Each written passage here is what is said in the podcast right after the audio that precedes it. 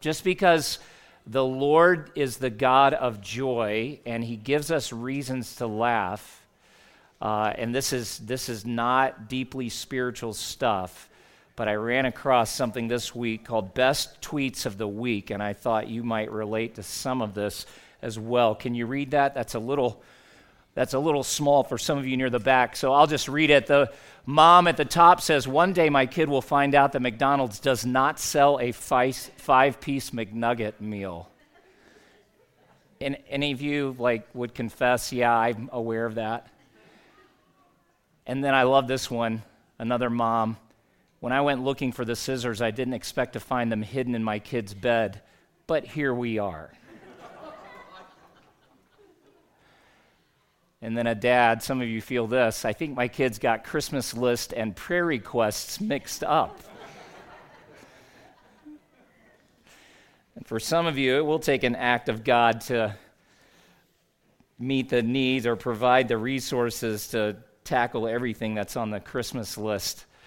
Um, many things that are in our hearts this time of year, and uh, we're so thankful that we can set things aside, the normal routines, the pressures of life, and they're many, and just gather right here and open God's Word for a few minutes together.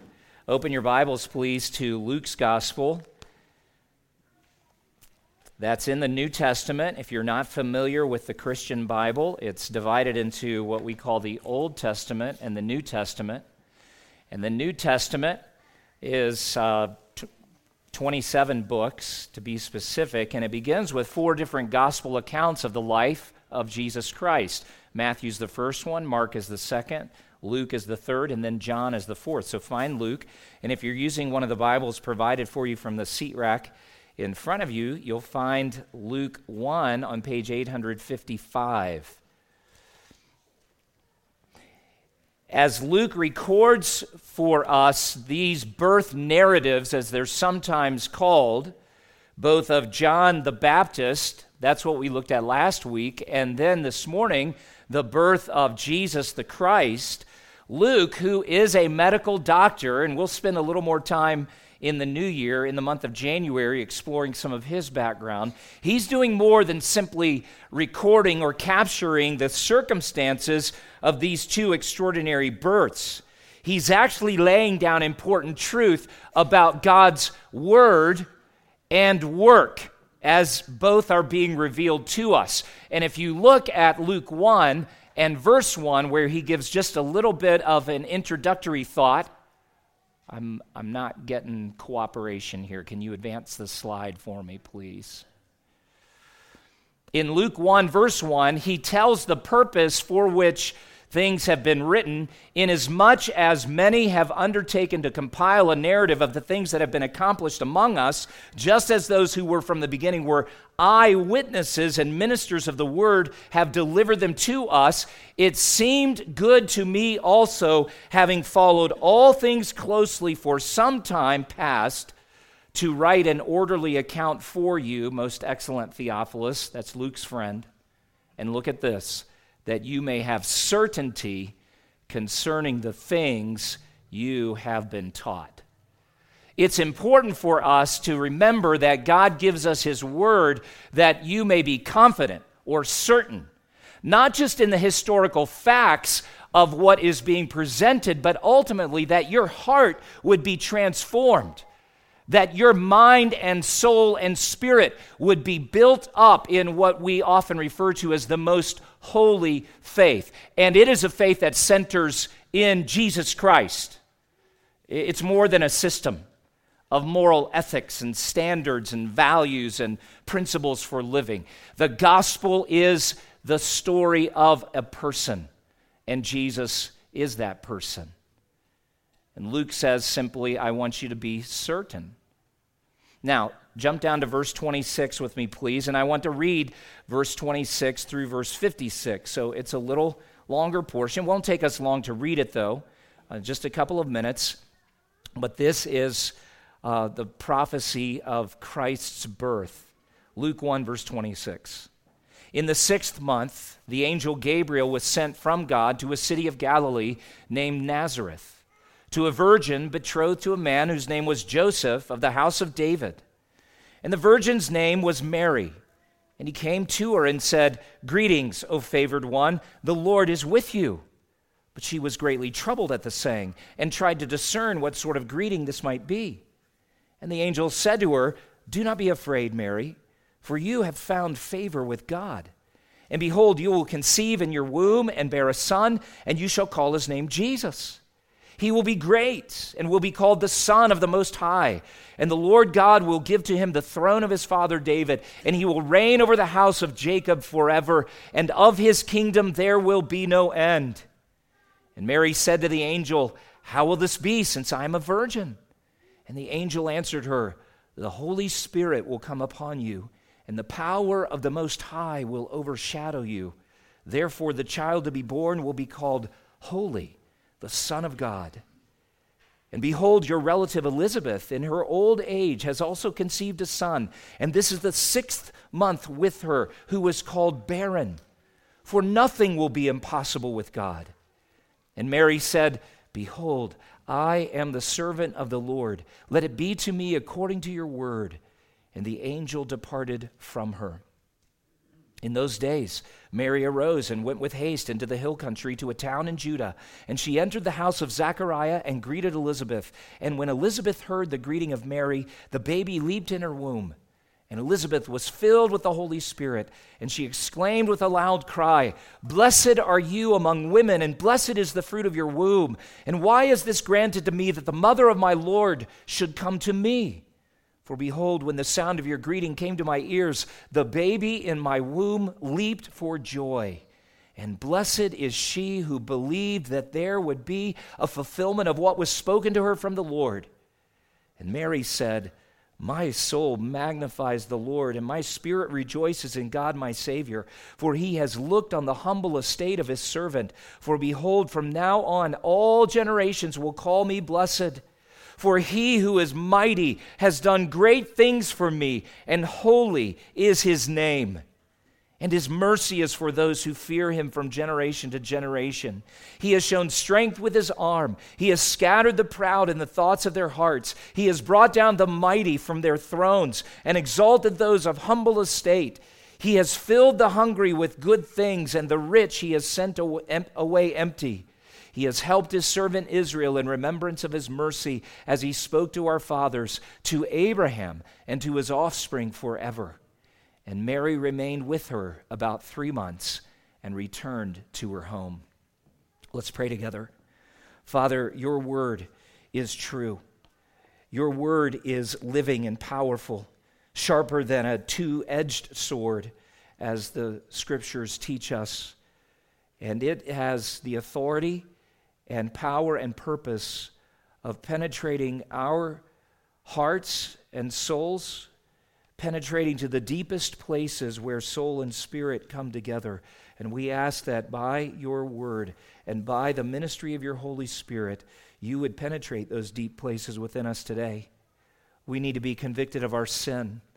We need to be convicted of our obstinance and pride and rebellion against you. And we ask that as you bring that conviction, you would quickly lead us to repent and to return uh, in full submission and humility to the Savior who has loved us and died for us.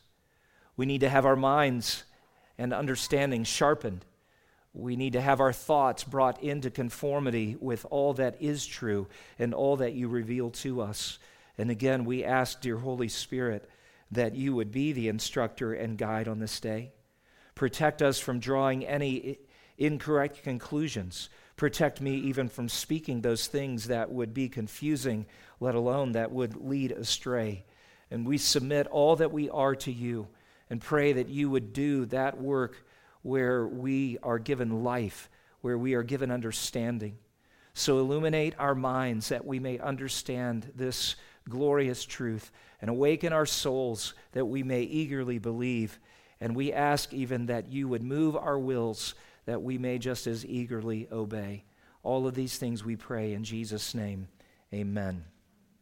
Now, with the view of finding the certainty that Luke told Theophilus he was writing for, I want you to go back to verse 26 and notice some things here right out of the gate that we may be certain that God shows favor to ordinary people.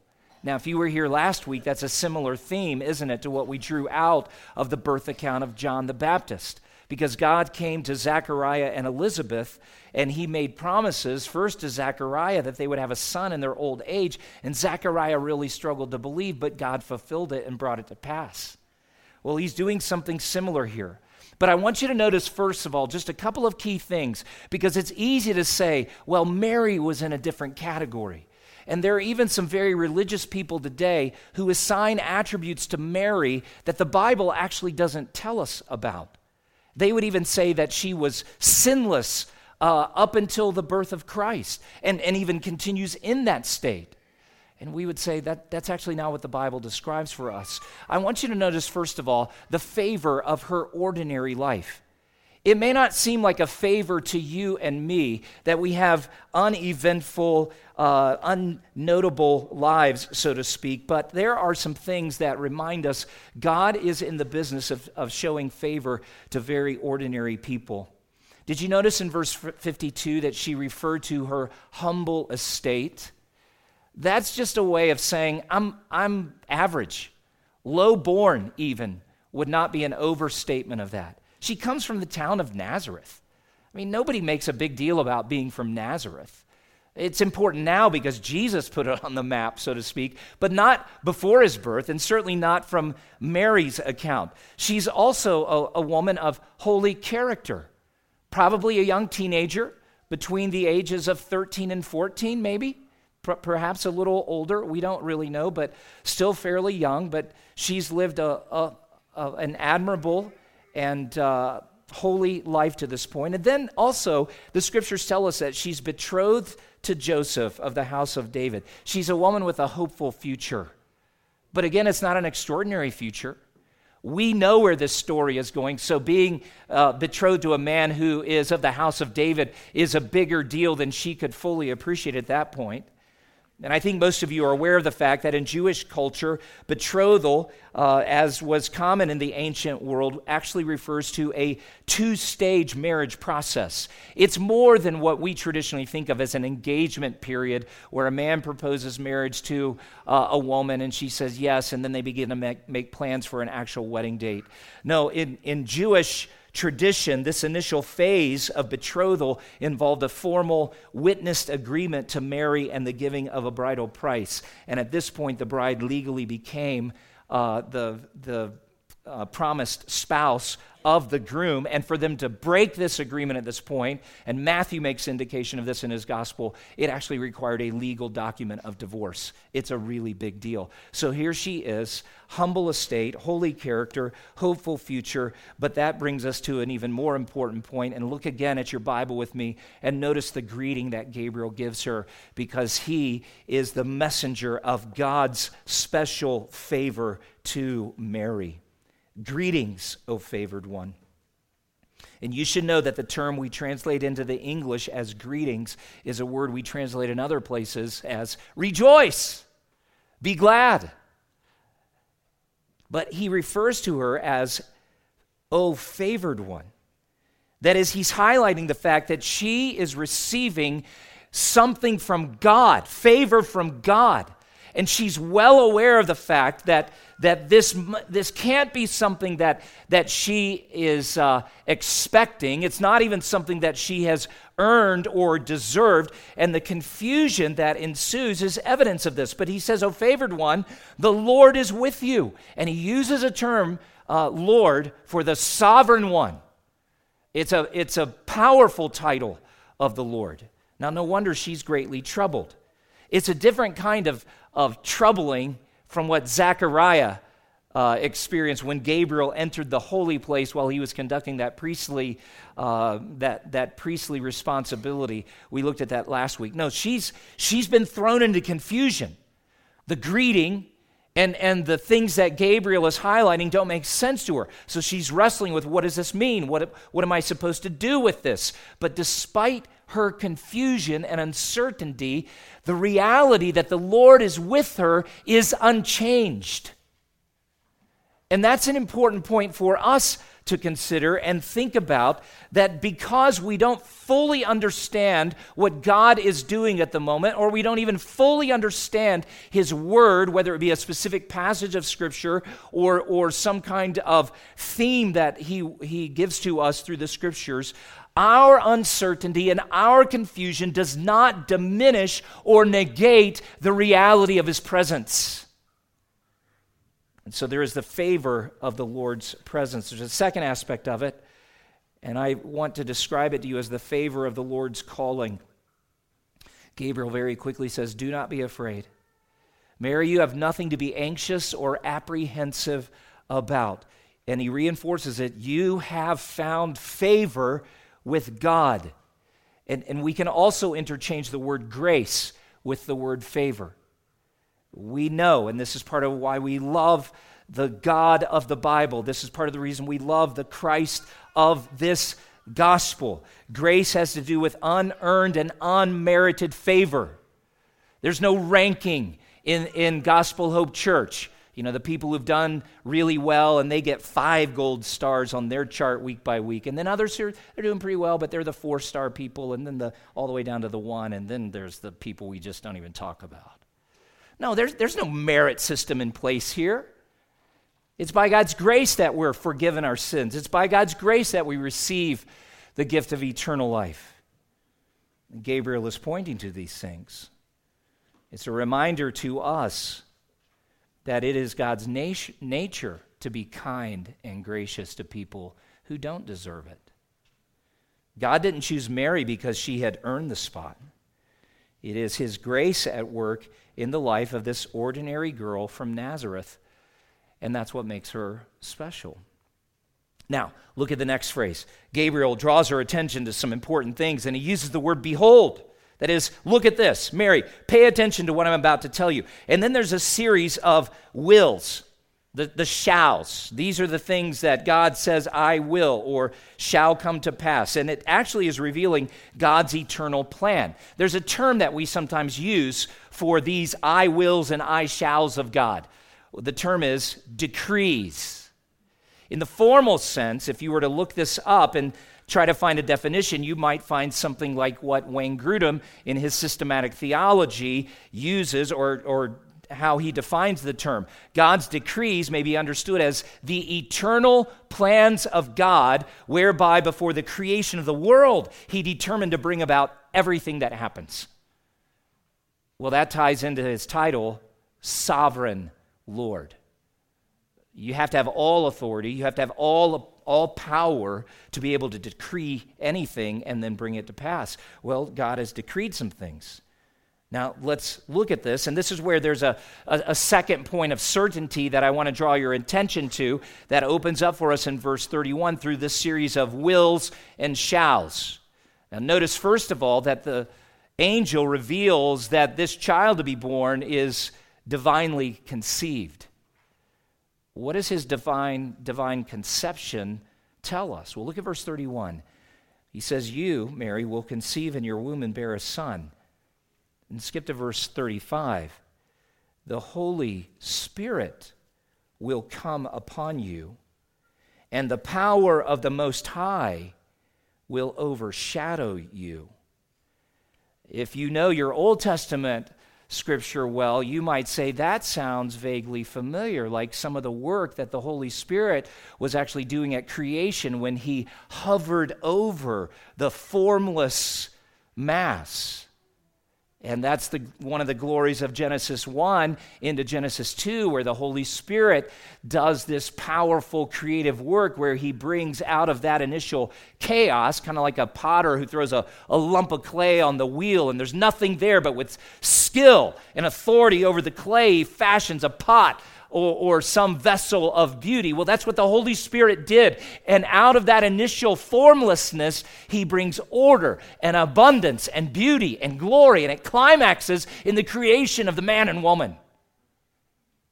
Well, the Holy Spirit, who was brooding over creation in those early moments, will overshadow Mary. I found a fun little article titled, Are You a Miracle? on the probability of your being born. And you, you math nuts will really appreciate all this, but all of us can, can appreciate this. I won't read the entire article, even though it's relatively short, but the author walks through a series of calculations demonstrating there is a one, and I'm just going to say bazillion, because it was a number with so many zeros behind it that I'm like, I, I don't even know what that is. So I call it a bazillion.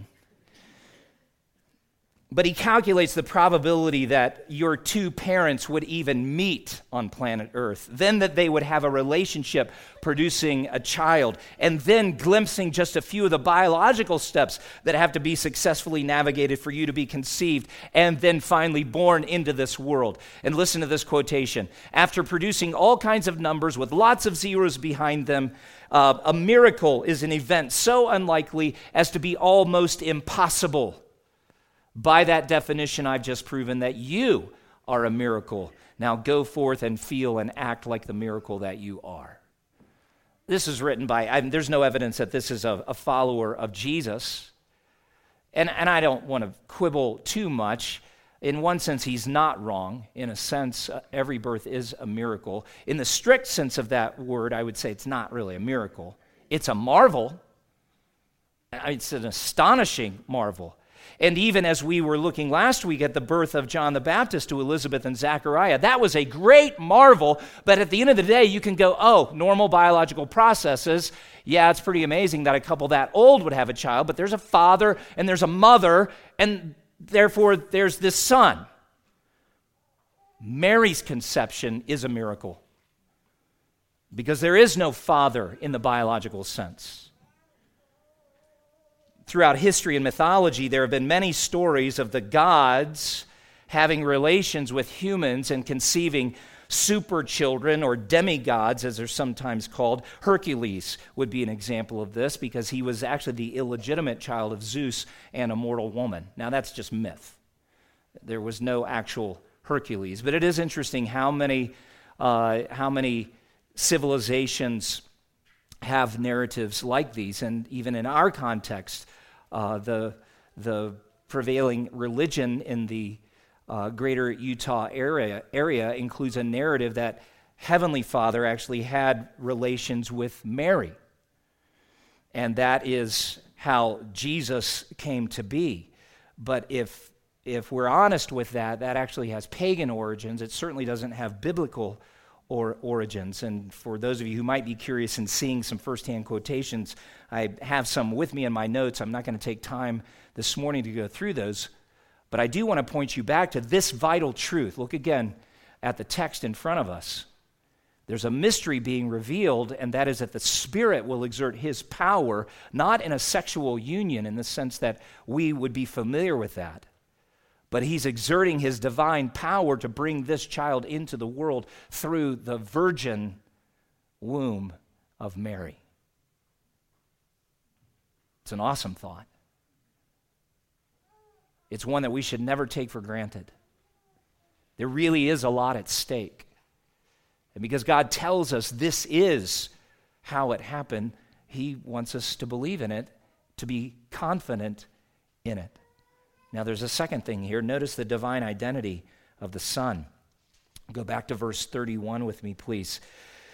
Gabriel tells her, You shall call his name Jesus. Again, she, like normal parents, will not have an opportunity to pick the name for herself.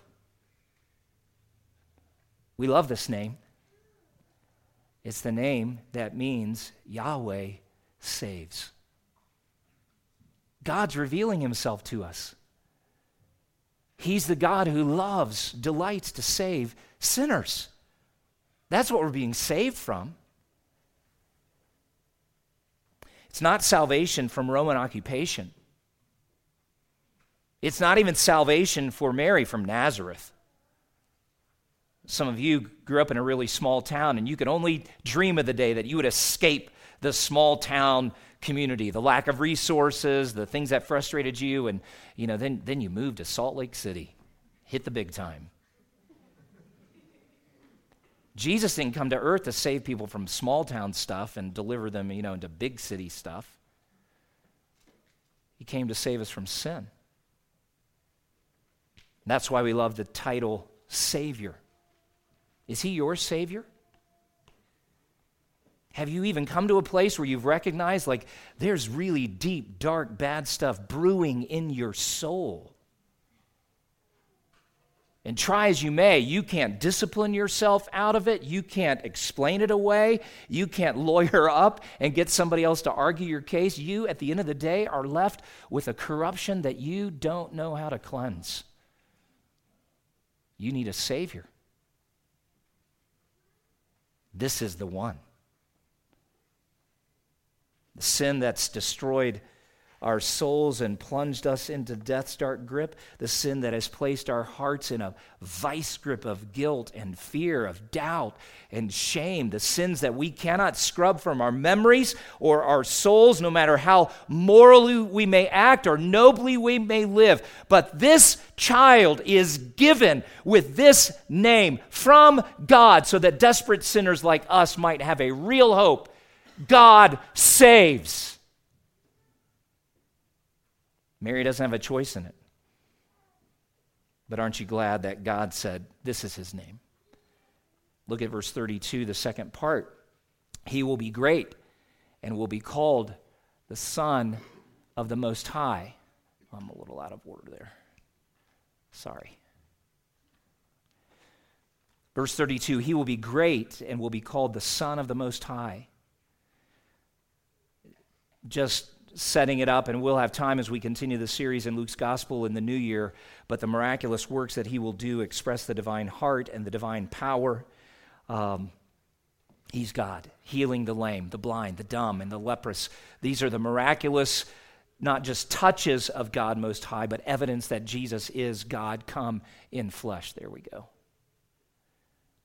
Third point of revelation as we continue at the end of verse 32 the lord god will give to him the throne of his, fa- of his father david. He will reign over the house of jacob forever and of his kingdom there will be no end. He's going to be king.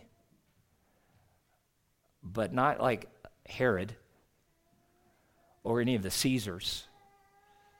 He's going to be far different from all of history's greatest rulers because chiefly he is the promised one that David learned of a thousand years before Mary is in the presence of this angel. The promise is given to David a thousand years before that a great one would come. And, and as Solomon ascended after David, we initially have hopes. Maybe he's the one, but he proves in short order he can't be the one. Hope begins to dim, and our faith is in danger of of fracturing because underneath the weight of scoundrels like Ahaz and Manasseh, the promise seems like it's just not going to happen. But possessing the throne of David by divine right and establishing a kingdom uh, that's not just for Jews, but a kingdom that has no boundary or borderline, no limit to his monarchy. This king is great enough to subdue the nations, and yet he is establishing a kingdom first of the heart. And he doesn't conquer by unsheathing a sword, he actually conquers by going to the cross and paying the debt of our sins and beginning a work where he transforms you and me from the inside out, makes us to be what we could never make ourselves to be. But as he transforms us and conforms us to his image, the kingdom emerges from us. Oh, there is coming a day where he will unsheathe his sword and subdue all of his enemies once for all. And he will ascend David's throne and put his feet in the capital city of Jerusalem and ever reign. But right now, he comes to you and comes to me and says, I am your king. Worship me. Confess your sin. Worship me. Believe in me. Worship me and serve me with all of your days. The Lord will give him this throne, and he will reign, and there will be no end. Now, finally, notice his divine consecration in verse 35. Therefore, the child to be born will be called Holy, the Son of God. Now, it is true that there are times where the term holy refers to sinlessness, it speaks of a, of a moral purity, of an ethical uprightness. But actually, what you see Luke doing here is recording the words of Gabriel. And then in, later in chapter 2, we're going to see this term used again. And then chapter 4. And what you begin to see is that holy is used in its more general sense of set apart, consecrated. That's why I've chosen that word to help you understand it. The question is, what is he consecrated for? Well, Luke 2, verse 23, records the moment when Mary and Joseph take this newborn son to the temple, and he, as uh, Luke records, as it is written in the law of the Lord, every male who first opens the womb shall be called holy to the Lord. And they go through a little ceremony in the temple whereby they formally present him to be consecrated to the Lord. Then in chapter 4, in one of the first power encounters, as they are sometimes called, where Jesus confronts demons, Luke 4:34 records the terror of one particular demon who says, "Have you come to destroy us? I know who you are, the Holy One of God." What he's saying is not that you're perfectly pure, he's saying that you are the one chosen by God Most High to establish authority. You have authority to destroy me, casting me into the abyss at this moment. Is that what you're here for? And the demon trembles in the presence of this Holy One.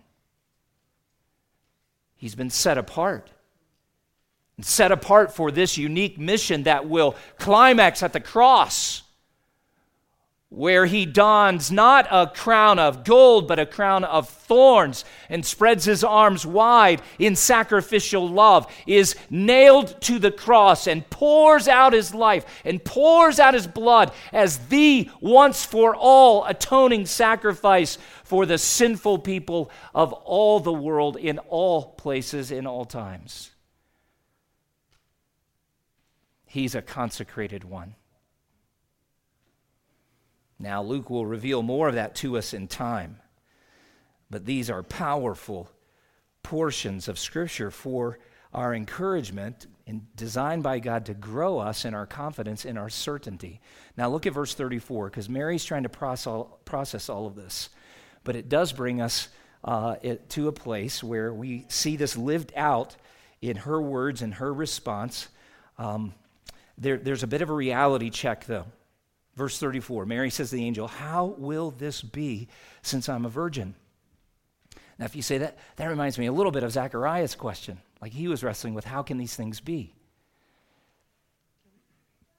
These, again, the work of translation is always trying to capture the heart of, of what was originally written down in a different language than we're using here today. Literally, the text reads, I do not know a man. And by that, she means, like, I, I'm keeping myself pure. I'm betrothed to Joseph, but we're, we're not having relations, and there's no other man I would have relations with. I'm a virgin. Elizabeth's reality that Zechariah was wrestling with is that she was barren. So if Elizabeth were you know, in, in a little bit of a reality check, she would say, I'm old and I'm barren. And I began to think as I was meditating on this, you know, what are the reality checks I feel rising in my heart? What are yours? But look at how, we'll come back to that thought, but look at how Gabriel nurtures Mary's faith with a second behold. He just drew her attention uh, to the, the character and nature of the son will be born, well, he's got a second set of truth for her to set her heart on. And that's where in verse 36 he reminds Mary that God has reversed Elizabeth's barrenness. And then he says in verse 37 For nothing will be impossible with God. Oh, this is great. There's a reason to trust God fully. There are actually multiple reasons to trust God fully. And, and Gabriel, who is the messenger of God, is, is taking Mary's gaze off of her, uh, her uncertainty at this point, even her liability. If she's going to be a mom, like she can only see one way forward with that. And, and he says, Mary, consider your relative Elizabeth. God reversed her barrenness and with God, nothing will be impossible. You may not say that I'm old and barren or I'm a virgin, as these two women did in chapter 1, but you might say, I, am too sinful for God to forgive someone like me. You may say, I, I'm, I'm too unqualified or too untrained to serve God in the context of a church like this. I am and then whatever the blank is that emerges in your mind, or I'm not enough, or I'm too much, and you look at that and it feels like a big time reality check, but the powerful favor of God woven into these decrees of God and then empowered by the movement of God Himself is actually what brings the impossibilities to pass. He's never looked at humanity and said, Oh, I'd love to do these things, but those people have so many liabilities and deficits, we just can't do anything there. No, with him, nothing is impossible.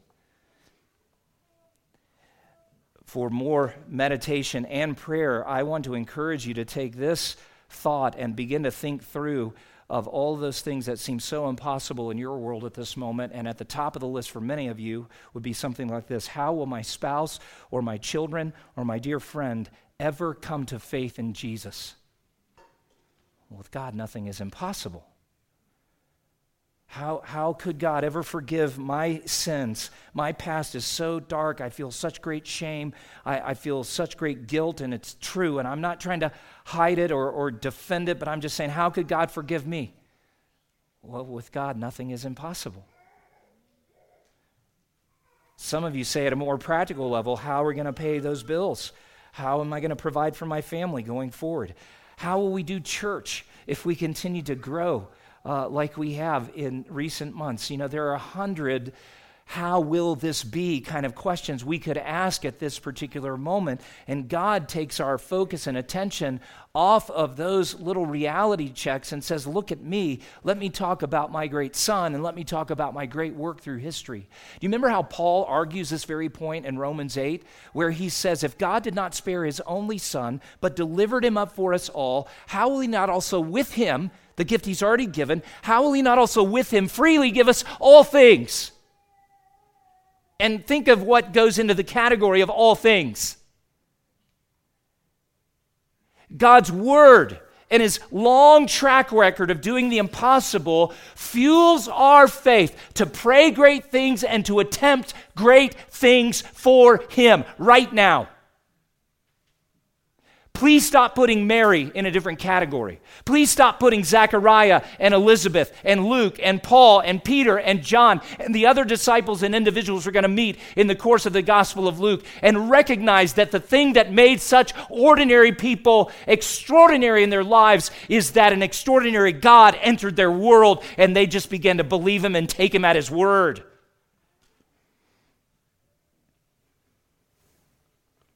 Trust God fully. Number two, serve God humbly. Look at verse 38. Now Mary has her own behold. She's heard Gabriel say behold twice. And, and this is so beautiful, so simple. Behold. Hey, Gabriel, I got a behold for you. And here it is I'm the servant of the Lord. Oh, that, that is such a powerful and beautiful testimony. Faith in action like Mary, all of us are actually God's servants. Now, we create all kinds of identities and narratives for ourselves, don't we? It's one of the downsides of, uh, please, nobody take this personally, all right? But it, it is one of the downsides of things like the Enneagram. We start pigeonholing ourselves and actually develop a kind of confidence and sometimes even pride that, that will limit our usefulness. And I'm all for, you know, find out who you are, be the best version of who God created you and redeemed you to be. But it's interesting that neither God nor Gabriel, Mary, nor Elizabeth seem to be interested in whether or not, you know, she's a peacemaker or a challenger or a loyalist or an individualist. Not at this moment. She's just God's servant. And she knows it. And she rejoices in it. I, I was thinking last night as I was putting kind of the final touches on this how thankful I am to see the members of Gospel Hope serving in all kinds of ways. And, and it's really sweet when you know some of the backstory, like, you know, that dude is really bright and gifted and successful, you know, in a whole realm of life that most of us might not enter, and, and yet he's hauling out trash after the Christmas brunch. Or that lady, wow, the things that she knows, you know, the, the intellect that she brings here, but she's just there working behind the scenes, and they're scattered throughout the building today. Some are rocking your babies, praying that I'll quit a little earlier than I do so you can go rescue your child. The dozens of people who just even yesterday organized, well, the week building up, organized and decorated and prepared and served and cleaned up uh, after the ladies' Christmas brunch. I was thinking of the building crew that came in Friday night to prep for painting and then the couple of men who came in yesterday and started painting the new section, and we're making progress. The people who helped one of our families move yesterday. It was a busy weekend, lots of other things, and yet there are people just jumping in. All of them just servants. How do you identify yourself? If God's greatness and glory are actually beginning to shape your identity, then you understand where Mary is when she says, Behold, I'm just the servant of the Lord. Oh, you may be a lot of other things in addition to that, but that actually becomes primary. That's why we can serve him humbly. Number three, submit to God completely. Look at what she says next. Let it be to me according to your word. She moves from how can this be to let it be. It's beautiful. Submitting to God for Mary actually is going to mean some really hard things for her. She's going to have to explain to Joseph and her family in short order what not only what the angel Gabriel has said, but why she really is expecting a child. And you can go back to Matthew's gospel and see that he really wrestles with it because he he he can't put this together that his betrothed is expecting a child. He knows he's not the dad, and he actually comes really close to divorcing her. She's going to have to endure the short term turmoil of Joseph's response of her family, and she's going to bear a lifelong burden of suspicion, doubt, and accusation. You know, it will be years later that religious leaders will actually say to Jesus, it's recorded in John 8 41, you, we, we were not born of sexual immorality. Can you imagine saying that to Jesus? But that was the rumor that began at this point and grew and took root and never left that little family. So there's going to be hard stuff that follows this submission, but there's also going to be blessings, untold, uncounted. Look at verse 42. Elizabeth first reinforces this notion when, when her young relative comes in and she says, Blessed are you among women, and blessed is the fruit of your womb. Verse 45 Blessed is she who believed that there would be a fulfillment of what was spoken to her from the Lord. And that does distinguish her from Zechariah, by the way. Remember, God disciplined him and and, and made it so he couldn't talk for a period of time. And then, verse 48, Mary herself says, From now on, all generations will call me blessed, despite the short term suffering, despite the turmoil and confusion of trying to explain and, and retell the story and, and, and justify, despite all of that challenge. All generations will call me blessed, for he who is mighty has done great things for me, and holy is his name. Submit to God completely because your present and future blessing is dependent upon it. Number four, rejoice in God personally. From baby John to Elizabeth to Mary, everybody is rejoicing. We don't have time to explore this, but baby John leaps for joy at the sound of Mary's voice, verse 41 and 44. Elizabeth expresses great joy at Mary's arrival, the imminent birth of her Lord, what God is doing. Verse 42 says, She exclaimed with a, a loud cry. But let's take the last few minutes to explore Mary's rejoicing. Verse 46 My soul magnifies the Lord This is, this is the perspective of a true servant. What she's saying is, as I sing, and I do think this is a song, but as, as she is expressing her praise for God, her desire is that God would be enlarged in the view of others. Mary doesn't make it about herself at this moment. My soul magnifies the Lord.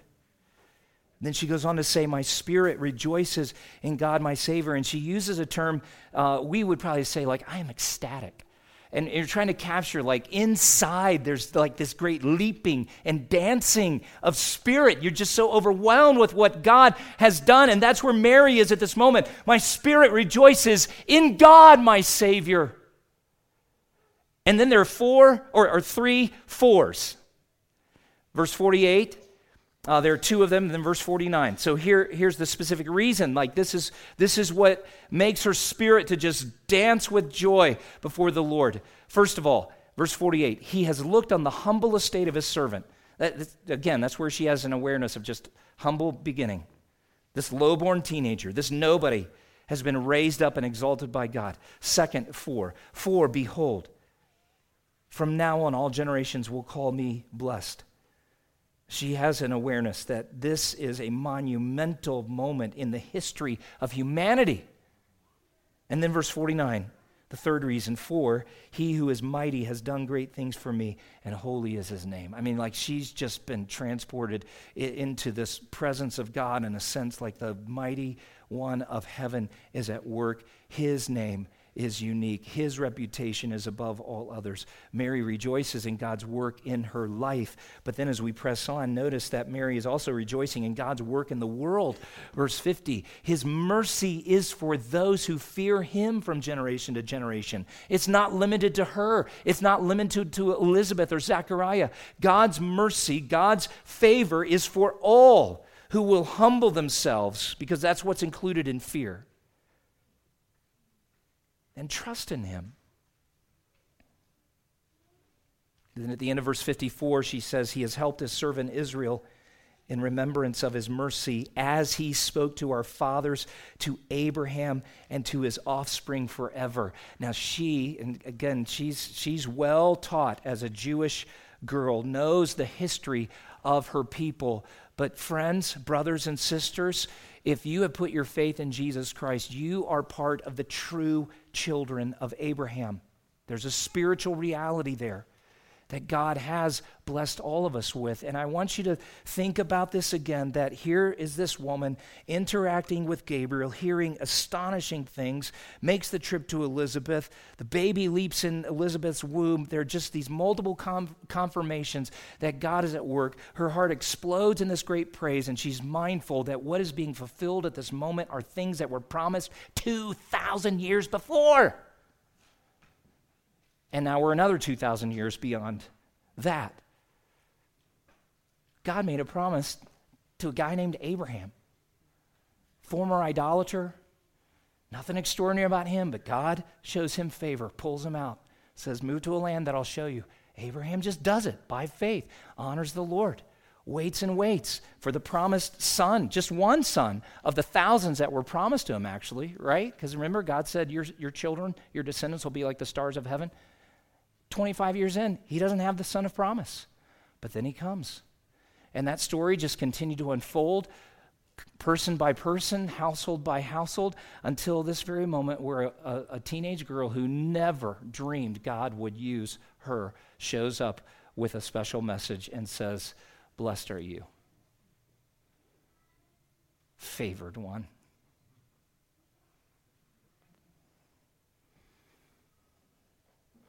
We have a number of teenagers right here. Is there favor for you? Now, this is a unique role. I wouldn't at all suggest that God might, you know, run round two of the same story. But we're going to argue from the greatest down through the lesser. Teenager, do you wonder if there's any favor of God left for you? You're nobody from nowhere. God might actually see you very differently than you see yourself. You might not even be able to say, like Mary, I've kept myself pure. But I can assure you from God's own record, there's more mercy and forgiveness in Him than there is sin in you at this moment. Would you believe? And submit and begin to serve? Some of you relate to Elizabeth, maybe not in the barren sense, but you just say, Well, I'm old. Life is over for me. Not a lot left for me to do. Really? This is the God who says, With me, there's nothing impossible. Is there divine favor for any of us? And the answer, powerfully, clearly, personally, through this account, is a mighty yes. Yes, there is divine favor left for you. Yes, there is the forgiveness that you may need. Yes, there is the assurance that you so desperately long for. Yes, there is hope for you to continue praying for that spouse, for that friend, for that family member who right now wants nothing to do with God. There is a God, beloved, who is gracious enough, mighty enough, merciful enough, and holy enough to put our lives and this world back together. He is the king that was promised from long ago. He is David's rightful heir, and he will one day subdue the entire world. There is a Savior who can deliver us from all our sin and all our our, our shame. And in the same way that Luke wrote to his dear friend Theophilus and said, I'm putting these things down that you may have certainty. So God has put these things down for you and me to have the same certainty.